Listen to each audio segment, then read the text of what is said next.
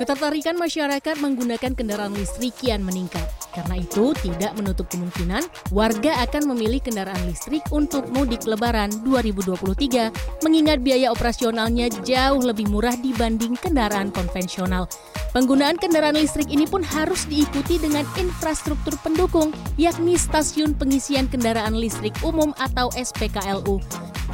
Berangkat dari Jakarta, SPKLU terdekat baru tersedia di res area kilometer 207A Jalan Tol Palimanan Kanci.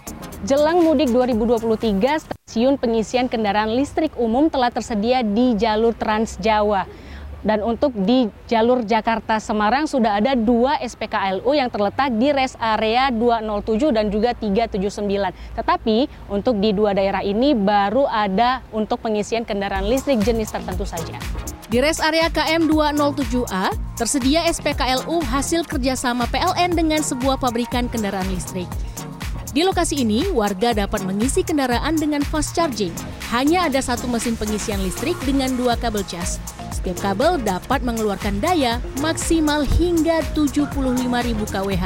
Adapun lama pengecasan di stasiun ini berbeda-beda, tergantung pada kapasitas maksimal kendaraan listrik yang digunakan dan sisa listrik di mobil yang masih tersedia. Meski demikian, rata-rata pengendara hanya membutuhkan waktu pengecasan 1 hingga satu setengah jam di SPKLU tersebut. Jika SPKLU Res Area KM 207 sedang penuh, ada alternatif lain.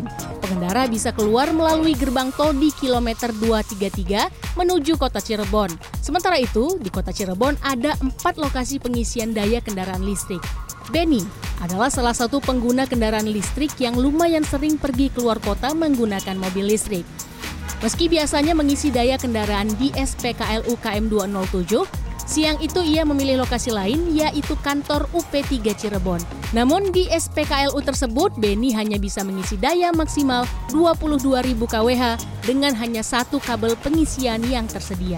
Itu ada sekitar empat tempat pengisian listrik ada di PLN kota, ini di PLN wilayah 3 di Tol Kanci kilometer 207 untuk luar kota mungkin saya sebulan bisa dua tiga kali ya.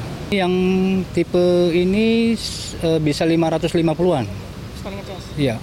Catatannya ya diperbanyak ya untuk SPKLU-nya. Maksudnya e, setahu saya selama ini orang kan masih takut untuk beli mobil listrik karena ketersediaan SPKLU-nya yang masih kurang banyak. Baik di SPKLU Res Area maupun di kantor PLN, pengisian daya kendaraan dilakukan dengan cara yang sama. Sebelum mencolokkan kabel pengisian ke mobil, pengguna harus memindai barcode pada alat pengisian melalui aplikasi SPKLU PLN. Selain itu, pengguna harus menentukan daya yang diinginkan.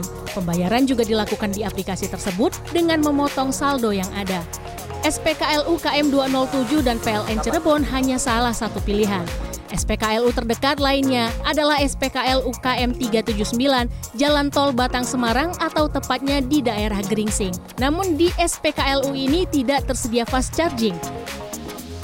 Meski begitu, pengisian bisa dilakukan untuk dua kendaraan langsung.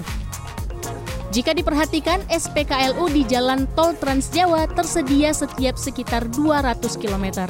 Kepala Res Area 207 Dedi Sutikno mengatakan rencana penambahan SPKLU sudah ada, tetapi belum diketahui waktu dan lokasinya. Untuk rencana ke depannya kita dapat informasi memang akan ada. Sementara ini kurang lebih uh, yang ada itu jaraknya kurang lebih 200 sampai 300 km itu baru ada. Tapi ke depannya mungkin dipersempit lagi eh, nggak nyampe 200 km.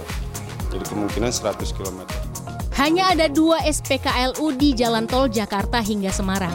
Namun, jika tujuan akhir Anda masih jauh, pengendara masih bisa mengisi daya kendaraan di res area KM 519A Jalan Tol Solongawi. Untuk jalur ke Jakarta, pengendara bisa menemukan SPKLU di res area kilometer yang sama di jalur sebaliknya.